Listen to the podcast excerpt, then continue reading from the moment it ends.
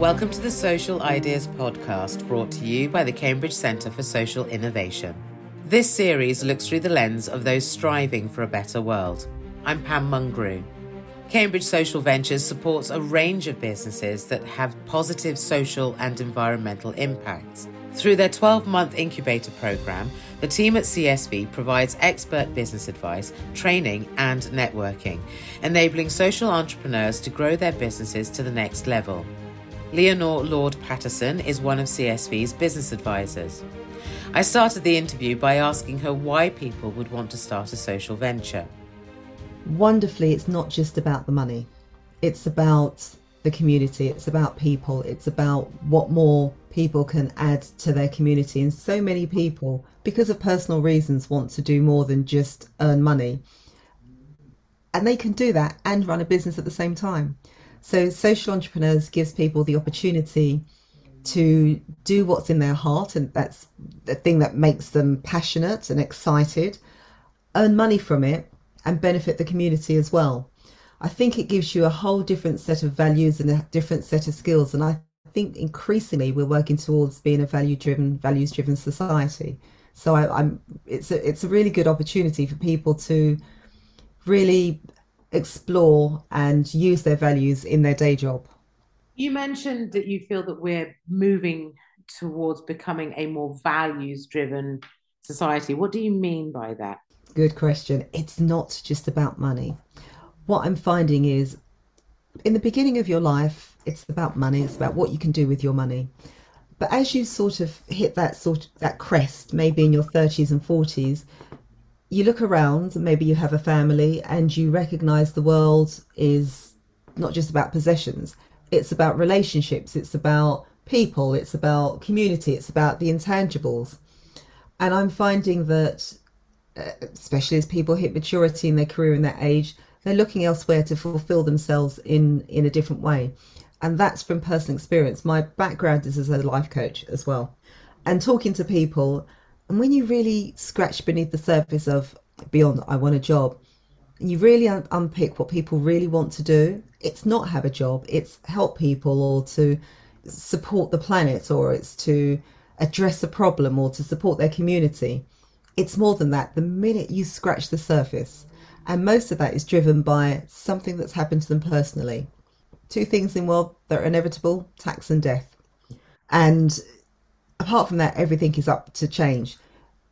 If you experience either HMRC calling you, financial worries, or you experience a bereavement or ill health or something, or, or you look at the planet dying, it can drive you to do more than just earn money and buy clothes and go shopping and have lunch and have holidays. You've spoken there about value driven society becoming more of a norm, but why do you think, with everything that's going on in the world, then that that people really are turning to social entrepreneurship and social ventures to try and fix the problems that are going on across the globe? I'm going to give you the business advisor's answer for this. And it's in two parts. Firstly, it makes good business sense to consider the community and the world.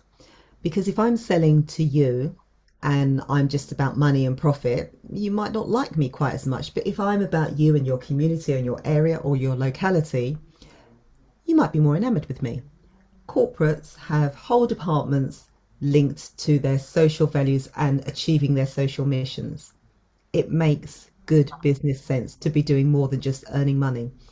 And the corporates are doing that and they're doing that actively, whether it's grants, whether it's community involvement, they are doing it and whether they have a um, sideline, it's been around forever. Why are people doing it? Because people like people in general. People want to help and support people as well. And they want to do, I, I suppose they want to do more than just be on the treadmill, just earn a living. They want to have more of an impact for their children, for what comes after. But I think people, we're, we're social beings and we want to connect with nature and with each other. The other thing that I found is that there are so many societal problems that can be addressed when somebody has the want and the inclination, the talent, the energy, and the passion to address it. So, whether it's breastfeeding you know, children have an inability to breastfeed and somebody else giving them breast milk being donated from elsewhere, or whether it's an organization that supports neurodiverse people, when people recognize a problem and they recognize they know the answer, some people get up and do something about it. They set up a business, they become a freelancer, they put their money where their mouth is because they've seen what the need is and the difference they can make. How then do these smaller, individual, community driven social enterprises make that change without being completely devoured by the bigger corporate companies? They focus on localism, Pam. They absolutely focus on building communities, building. I, I, I the word I use is, is finding their tribe. They connect with the people that they're working with. You don't get devoured if you know the names or the personalities or the profiles or the avatars of the people that you're serving. And they keep close to their stakeholders. That's the difference between a small company and a large company.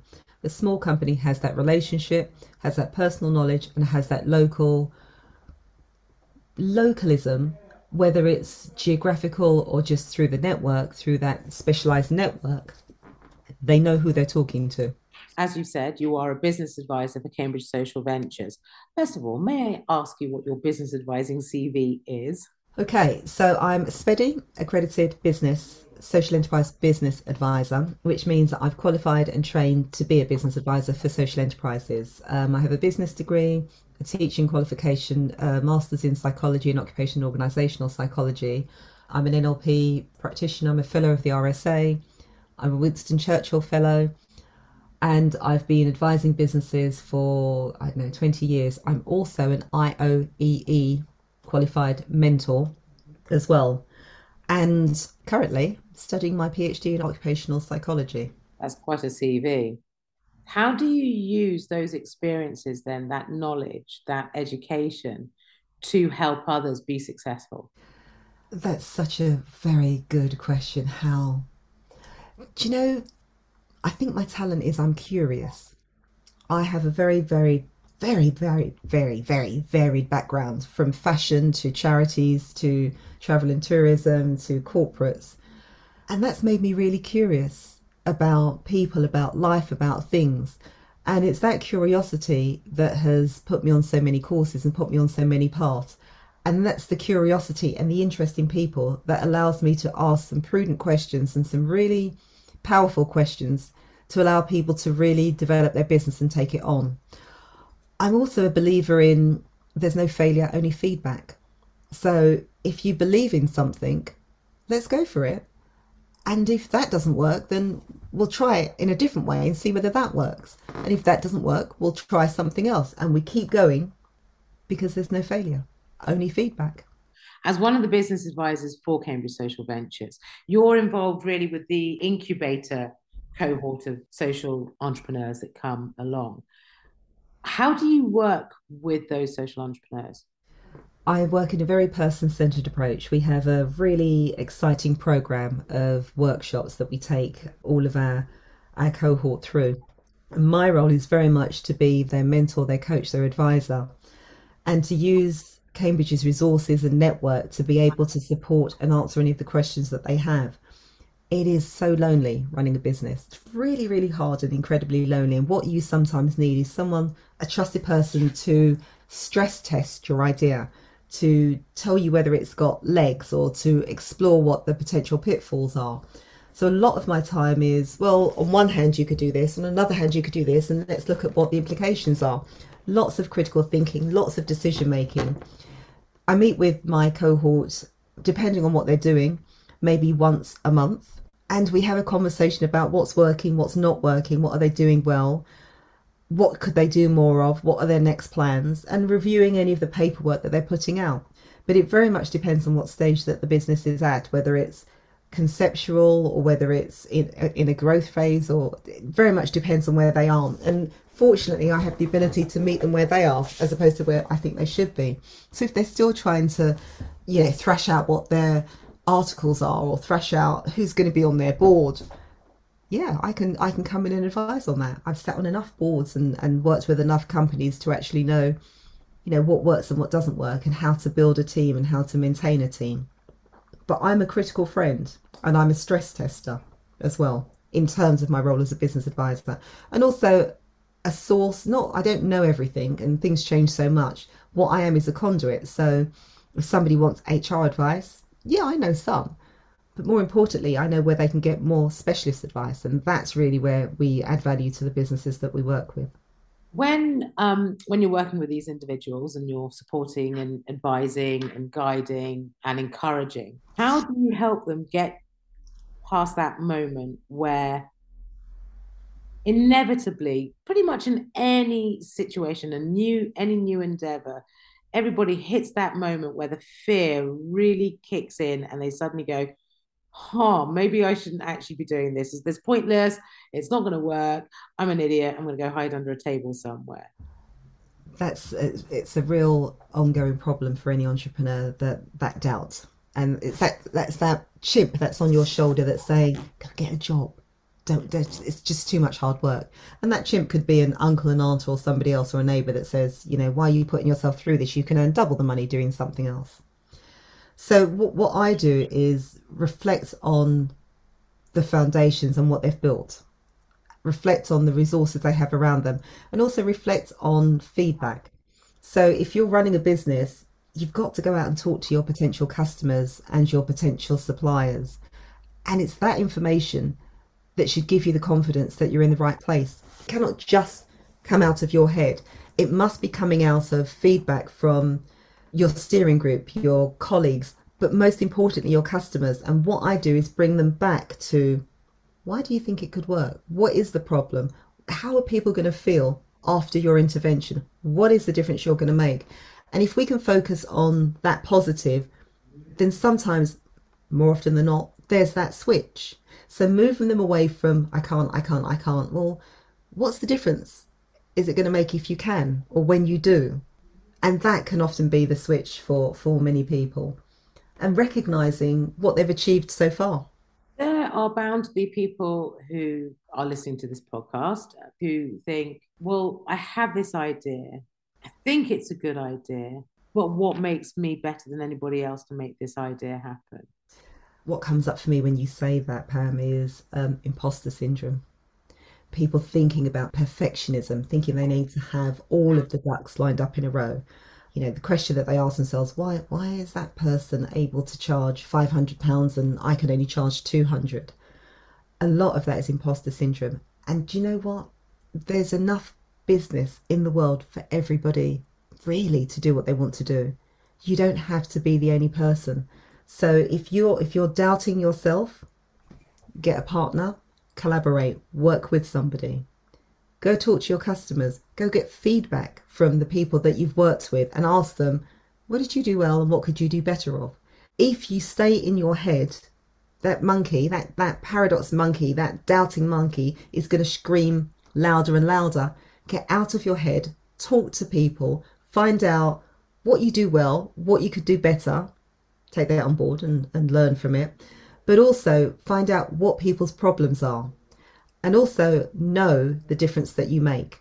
If your business is to provide, you know, counseling to autistic young people who are extremely stressed and you're good at what you do and you believe in what you do, focus on what happens after your intervention, the difference it's going to make to not only that child, but to their teacher, to their family, to their siblings. That's where we should keep our eye on. So, Len, in terms of marginalized communities, disabled people from the BAME communities, LGBTQ communities, why do we not seemingly, why do we not see more social entrepreneurs from those communities? This is a very honest answer because they don't go out and get the support from organisations like Cambridge Social Ventures, who are going to tell them how to get the funding to scale their business up, who can tell them how to structure their business so it can be investable so that they can attract the people that they want to. So I think some of the entrepreneurs with protected characteristics, whatever they may be, don't have the confidence to go out and go to Cambridge Social Ventures and say, Yeah, I want to be part of this program and look what I can do they stay maybe quite small and maybe think quite small. But once you gather a steering group and a team around you and they start putting in the scaffolding, you can build a much bigger building than you can by yourself. So just just to answer your question, Pam, I think they're not going out and getting the advice and don't have the confidence to go out and get the advice. But I also think, quite selfishly, that they don't often see advisors or mentors who look like them, whether it's as a female, as a person with a disability, or um, from a black and minority ethnic community, or who speaks their language, or who understands their culture. So they also feel that they cannot go and talk to that person because that person doesn't quite understand them in that way. Fortunately, diversity and equality and inclusion is one of my strengths, and I know a lot about it, especially disability and ethnicity as well and that allows me to be able to allow people to relax to be able to feel that I can support them to scale their business and move on in that way. They need to see people like themselves. And people like myself need to be in these roles supporting social entrepreneurs in general to scale, to grow, to succeed.